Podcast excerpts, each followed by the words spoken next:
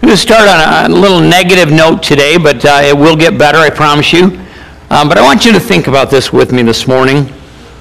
If you were told the exact time and place and circumstances of your death, how would you respond?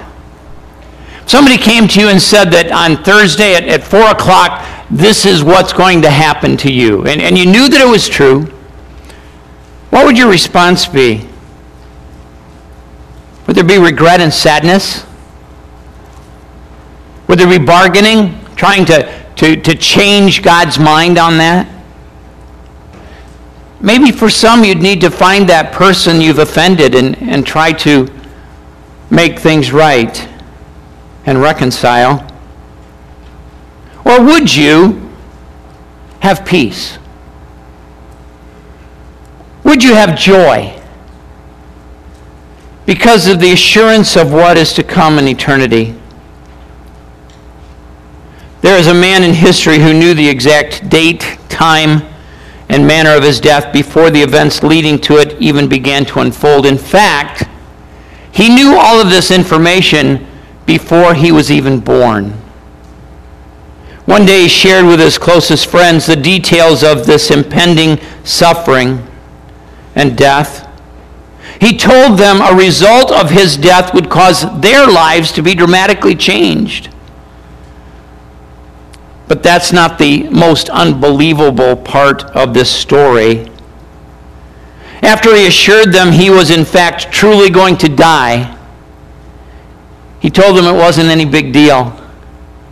He told them not to sweat the fact that, that he was going to die because in just three days he was going to come back to life. This is truly an unprecedented announcement. And so we ask the question is this guy for real? Could anybody possibly understand that information? It seems too good to be true. His name is Jesus. Look at Matthew chapter 20. I'm just going to read it for you this morning. Matthew chapter 20, verses 17 to 19 says this. Now Jesus was going up to Jerusalem. He took the twelve disciples aside, and he said to them, We are going up to Jerusalem, and the Son of Man will be betrayed to the chief priests and the teachers of the law. They will condemn him to death, and he will be turn and he will turn him over to the Gentiles to be mocked and flogged and crucified.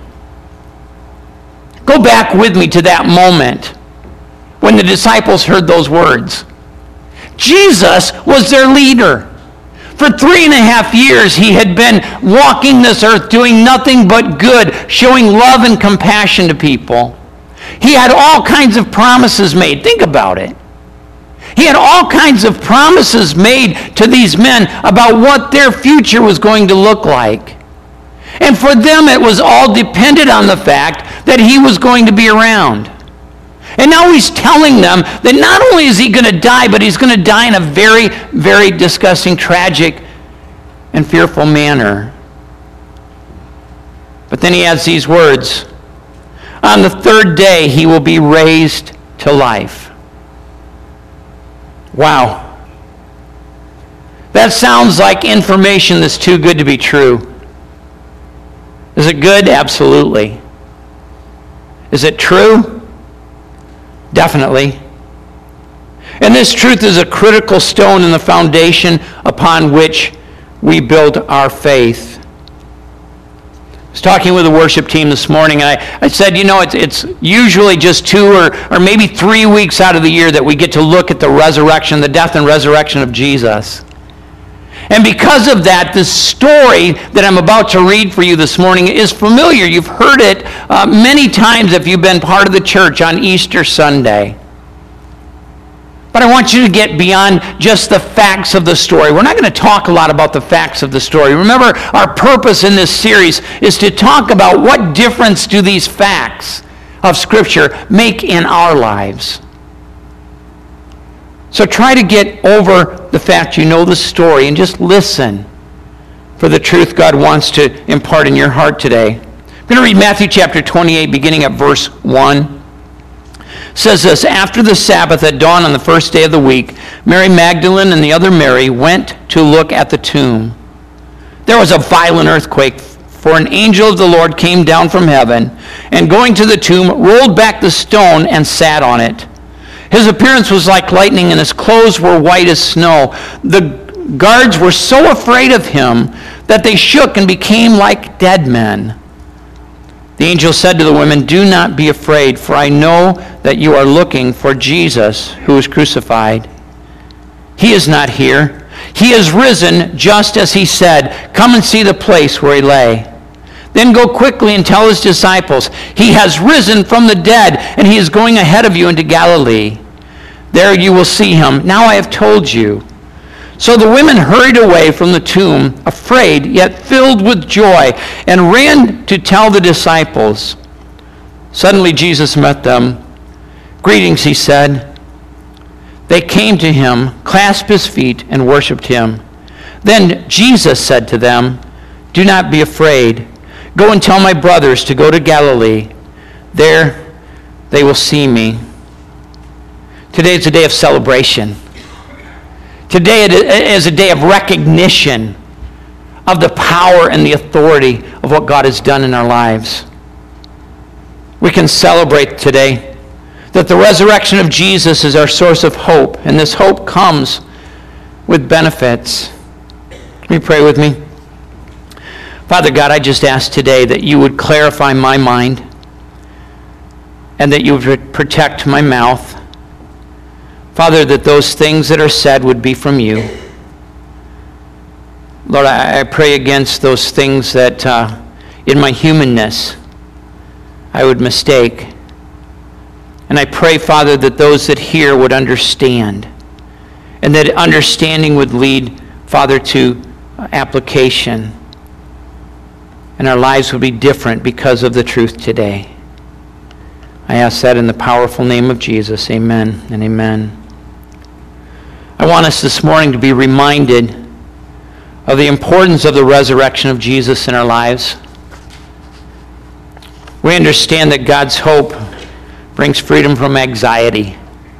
What is one of the benefits of the resurrection? I'm going to say it this way, and then we're going to talk about it. We have absolutely nothing to worry about. In our lives, we have absolutely nothing to worry about. Look at verse 1. After the Sabbath at dawn on the first day of the week, Mary Magdalene and the other Mary went to look at the tomb. There was a violent earthquake, for an angel of the Lord came down from heaven, and going to the tomb, rolled back the stone and sat on it. His appearance was like lightning, and his clothes were white as snow. The guards were so afraid of him that they shook and became like dead men. The angel said to the women, Do not be afraid. For I know that you are looking for Jesus who was crucified.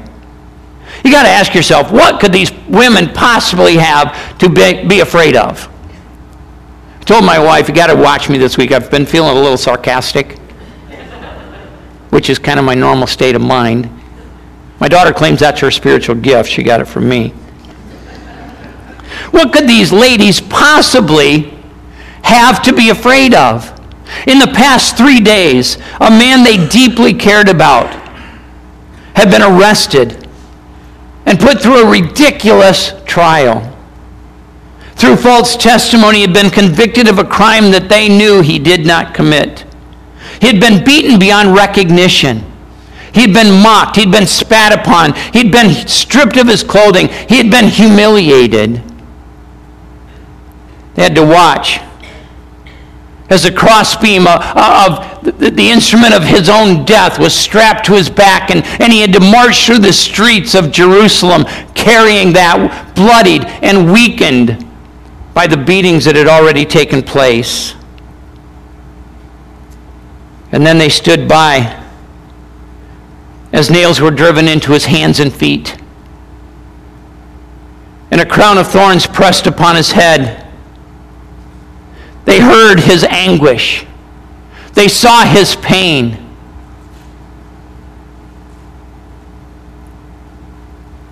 And then they watched as all 12 of Jesus' disciples ran away. Oh, Peter, he, he followed close enough to be challenged until a little girl asked him, Well, aren't you one of the disciples? And, and he cursed God because of his fear. That morning they rose to come and finish the burial process, to put spices on the body of this man whom they cared so deeply for. All they wanted was a few minutes of privacy. All they wanted was, was just an opportunity to, to go to the tomb and to show their love and respect for this man.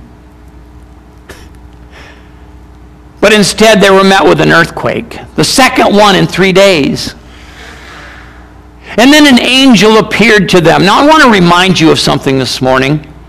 These are real people. This, uh, these aren't just characters in a story.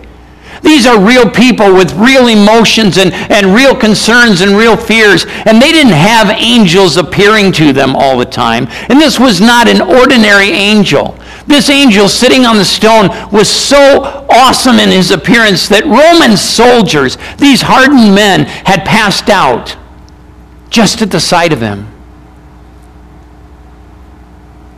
Their day wasn't getting a whole lot better. They were in fear. This had not been a good week. Yet the angel, in the middle of all this, said these words Do not be afraid. Right. There's, there's stuff going on in my life, God, that, that it seems like you don't even think about or care about or know about.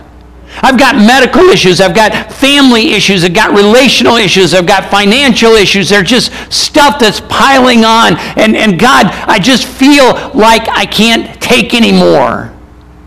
And you say, do not be afraid. How can that be?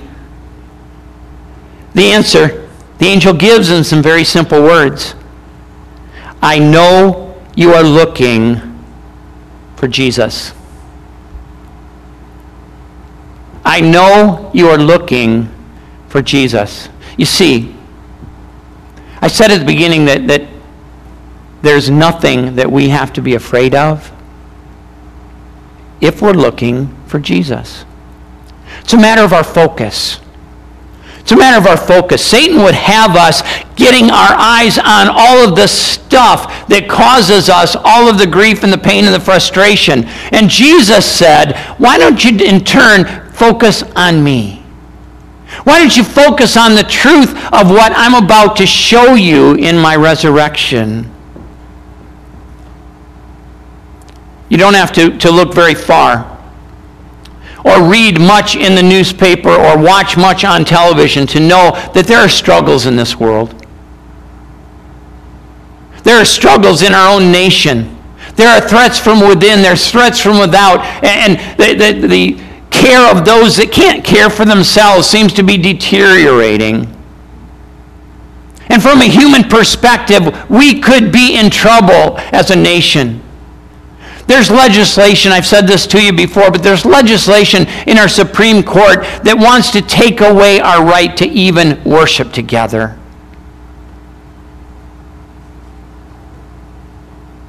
Jesus said those things aren't what we focus on. Those aren't the things that matter for all of eternity. I know you are looking for Jesus. Therefore, don't be afraid. So I ask you this morning, what are you afraid of? What's causing you anxiety? What's causing you to stress in this life? What makes you anxious? What has you so distracted that you can't keep your focus on Christ? Truth. Fear finds its origin in Satan alone. God does not produce fear. That's not part of his character. He can't. So if I'm ex- experiencing anxiety, if I'm experiencing fear, I have allowed Satan to make the decision for how I'm going to feel today. I've allowed Satan to get a foothold into what God has intended to be a day of focus on Him. I don't minimize the hurts. I don't minimize the stuff. But we need to remember not only is fear finding its origin in Satan, but Jesus defeated that fear. He paid for it with his very life. He paid for it with his very life. And at his resurrection, the angel reminds us we no longer have anything to be afraid of. It's a matter of focus. See, Satan thought he had won. Can you imagine? This is not, I can't give you chapter and verse, okay? It's kind of my head. But can you imagine how Satan must have been gloating on that day when Jesus hung on the cross and he said those words, It is finished, and he gave up the ghost, and his body died. That took care of that problem. Satan was successful in using the, the Jewish leaders. He's successful in using the, the Romans to put this all together. Jesus is gone, problem solved. See, Satan is not omniscient. He doesn't know the future. Oh, he, he heard the rumors that Jesus would raise from the dead, but that's not going to happen. Satan felt he had been victorious until the earthquake, the stone moves away, and Jesus says, Sorry about that. I'm back. I made that part up too. but think about it. In that moment, Satan was defeated. Jesus was promised to us in Genesis chapter 3. What did it say? It said, Serpent, you're going to nip at the heel of, of, of, of this woman's offspring. You're going to have some impact. You're going to cause them some grief. But I am sending one that's going to do what? It's going to crush your head. And when Jesus walked out of the tomb, the first day of the week, the head of Satan was crushed. And the promise of our eternity was secured. So, where's my focus this morning? Where's my focus this morning? Jesus has defeated fear and we can live in hope. How? Simply by seeking Him, by keeping our eyes directed toward His purpose and His leading in our lives. I know that some of you I, have told this story to, so I apologize if you've heard it before.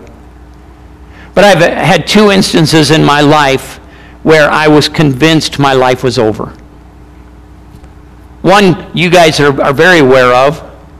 2005, I, I was at a meeting in Fort Wayne, had a heart attack. And I'm going to the hospital, and, and I was pretty sure this was it. Several years ago, my very first ministry, I was just a young man out of, of Bible college. And I was the only one at, at, this small church in Michigan where I served. And the phone rang, and, and the voice at the other end was very emotional. And the man said, uh, Can you help me, Pastor? And I said, Well, I'll try. He said, and I didn't know who it was, and he said, I just, I need to know, how, how can I know that God is real in my life? wow! Can you imagine, young pastor? I'm going to get this one. I'm going to I'm going to just show this guy all there is to know about this wonderful God. And so we arrange a meeting. What I didn't know is that this man had traveled from Arkansas on the trail of his wife and her pastor with whom she had run off to have an affair. So the man who had called me the husband had tracked them as far as Michigan and lost them with the intent of taking the life of that pastor. Since he couldn't find him, he chose me. We get to the meeting location, there's some interaction. I'm standing in a parking lot with a knife to my throat.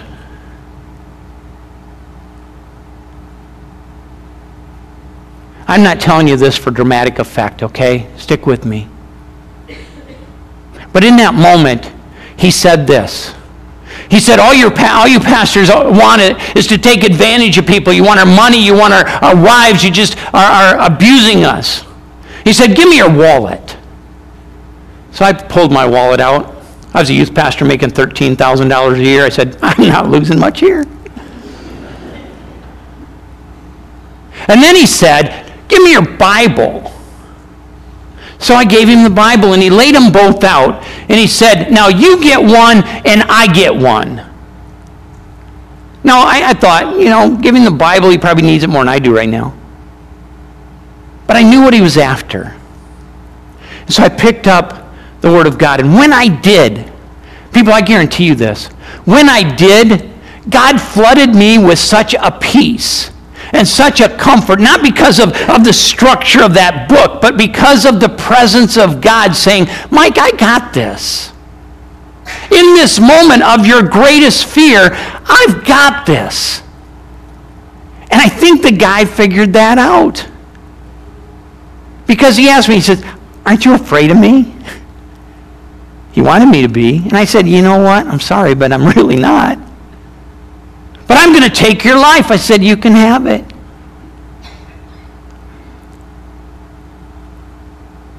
In those moments of deepest fear, if we simply turn our attention away from the fear and we turn our attention toward the God of the universe who has died and risen again so that fear is defeated, we can have peace.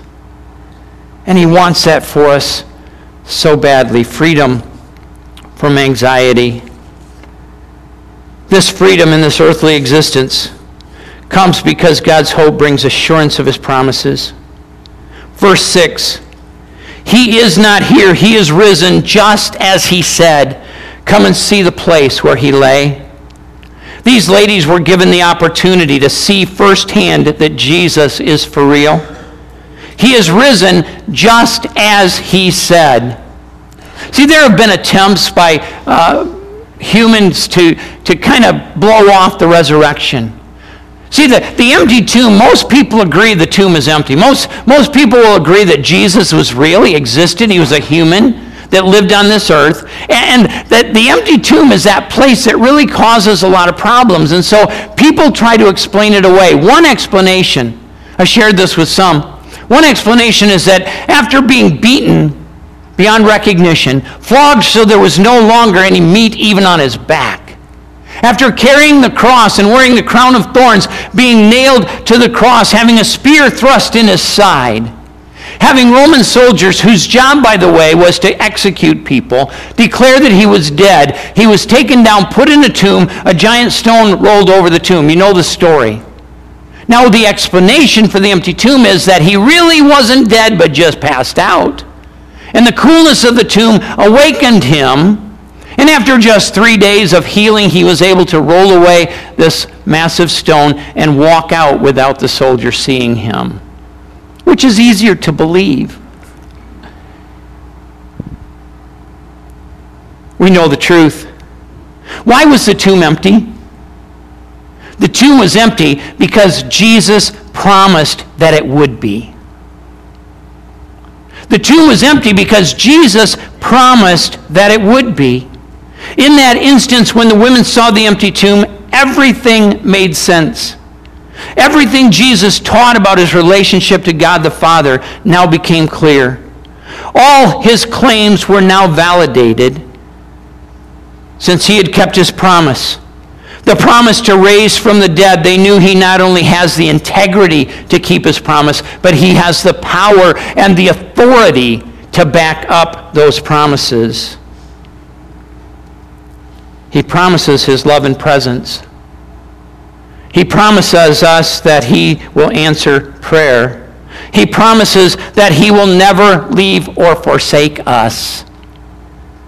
In John 14, 2, Jesus makes this promise In my Father's house are many rooms.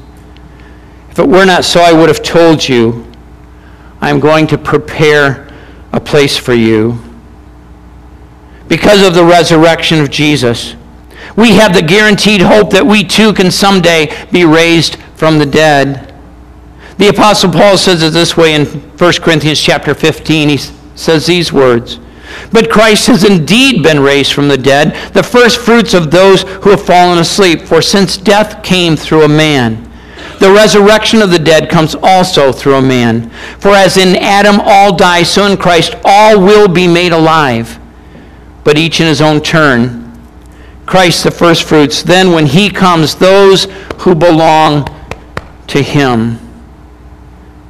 His promises are true. We just need to put our hope in those promises. His promises are true. We just need to put our hope in those promises. I understand death is the enemy. I understand that, that there's fear that's associated with death because it, it comes from the enemy. It's the worst he has to offer. But Jesus has defeated that enemy. And in that process, he's defeated death. And the only thing for those of us who by faith have put our trust and confidence in Jesus alone for our salvation, the only thing that we have to fear is the physical aspect of that. That, that vapor, that mist that, that James talks about that's gone in a flash. And then for all of eternity, we live with Jesus. That's his promise. And his promise is true when we do, it frees us to understand God's hope brings a, a hope to declare. Look at verse 7. Then go quickly and tell his disciples, He has risen from the dead, is going ahead of you into Galilee. There you will see him. Now I have told you. The first thing the angel instructed these ladies to do was to go and tell others of this news. This was too good to keep to themselves. Question this morning What kinds of things get you excited enough that you want to tell somebody about it? Just this morning, I've heard football scores. I've heard conversation about TV programs. I've heard about children and grandchildren. Those are all wonderful things. But are you excited enough about what we're talking about? Are you excited enough about the resurrection of Jesus and the hope that provides for our eternity to want to tell somebody about it? That's the, the, the command that the angel gave these ladies. They had learned that someone that was dead was not dead anymore. This is amazing stuff. I don't think the angel had to prod them too much to get them motivated to go and tell the disciples. We have the same information. Jesus, who is dead, is now alive. But we have some additional information. Not only did he raise from the dead and will live forever, but he has given to us that same opportunity. We can live forever. And this offer is not just for us, it's for all who believe, Scripture says. We know about that. So we have the opportunity to spread that exciting news to others. Go and tell others. What an exciting opportunity that we have.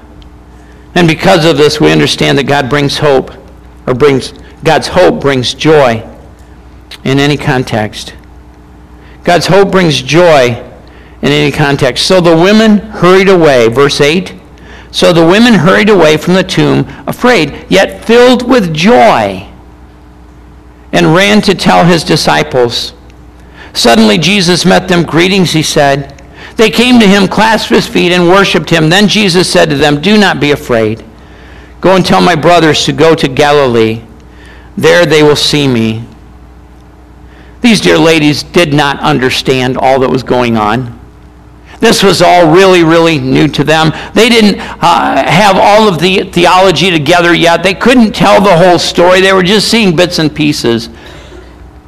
But they had joy. Why? Jesus was alive. They had joy. Why? Because the promise was fulfilled. They had joy because they had hope. They didn't have guarantees that their lives were not still in danger. Their external circumstances had not changed. In fact, think about this with me. They had probably gotten a little worse. You remember the, the Jewish leaders, they wanted Jesus out of the picture. Why? Because he was causing all kinds of, of people to question them. They were questioning the Jewish, uh, Jewish leaders' authority. They were questioning their, their sincerity. Because Jesus was teaching about love and peace and, and, and the, the hope that we can have for our eternity. While they were teaching about rules and laws. The Roman government wanted him gone. Why? Because he was getting the Jews upset, which was causing their uh, government to, to be disrupted. The Romans didn't want an empty tomb because it would bring that problem back. Plus, it would show that their, their army that was so well respected couldn't even guard a tomb. They couldn't keep a dead guy in. The Jews didn't want an empty tomb because it would just get this, this group all excited again. Even if they couldn't find the body, they would get excited about an empty tomb and see, we told you so. So the threat that caused the, the disciples to run away was still there and now intensified. They needed this hushed up, they needed this quiet. Their circumstances weren't any better. The men they were trying to find to tell this message to could already be dead. The angel said, Spread the message. The message was dangerous to spread, yet the women did it how? With joy. Oh, they were afraid. There was humanness still there. But they did it with joy. The fearful circumstances were not even able to rob them of the joy of the truth of the resurrection. If your world has just been turned upside down, how can you be filled with joy? It's very simple. Because Jesus is alive. And then Jesus does an amazing thing. He brought hope to their confusion. He said to them, Do not be afraid. Go and tell my brothers to go to Galilee, and they will see me. He assured them of his presence and affirmed the message of the angel. I know some of you are going through some pretty deep stuff right now. I know that some of you are experiencing in this life some very, very serious pain. I know that Satan has been trying to disrupt and, and cause grief in your lives and in your homes and in your health. At times it seems like our world has been turned upside down. But Jesus, through the power of his Holy Spirit, is meeting us here. He's meeting us in the middle of our confusion. He's meeting us in the middle of our pain, and He's allowing us to worship at His feet. He wants you to hear these words today. Do not be afraid. Do not be afraid. I've got this, Jesus said. We can experience joy in the middle of our struggles because Jesus is alive. What an incredible hope God has provided through the resurrection of Jesus. He's done all the hard work on our behalf. All we need to do is claim it in our own lives. This hope gives us the assurance of an eternity in heaven, but also an abundance in this life until we get there. Jesus said, I've come that you might have life and that you might have life to the full. I want you to, to have a life of joy and peace here. How? Because Jesus is alive. Satan tries to rob this hope through troubling circumstances. But God renews our hope as we remember the most amazing miracle of all times. He is risen. He is risen indeed. Will you stand with me?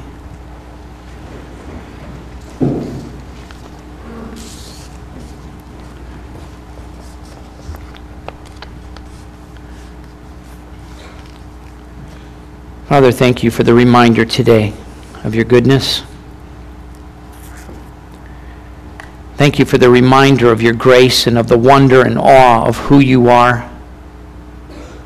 Father, thank you for the reminder that those things that Satan tries to do in our lives are, are just his tricks, his way of trying to pull us away from the truth.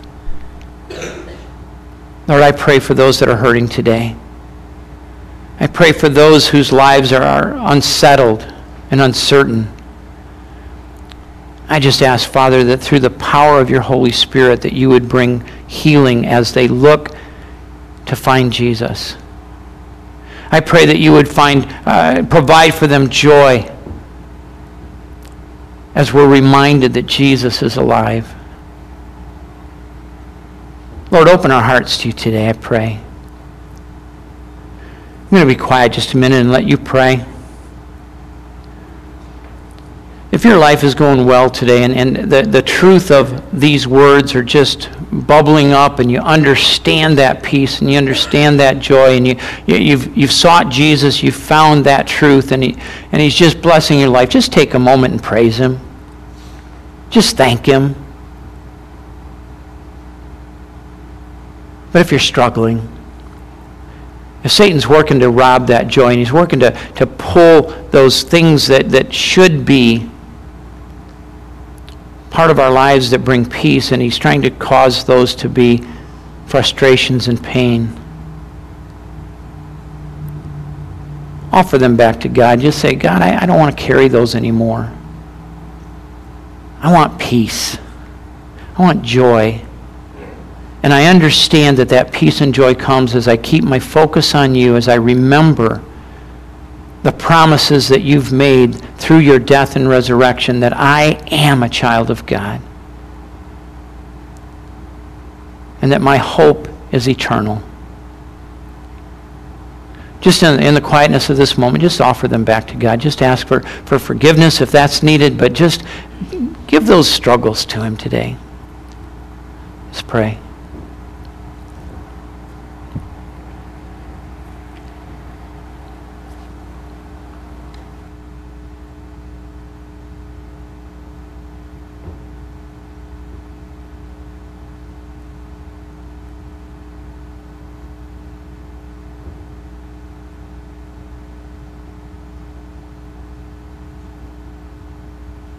Thank you, Father, for hearing our prayer.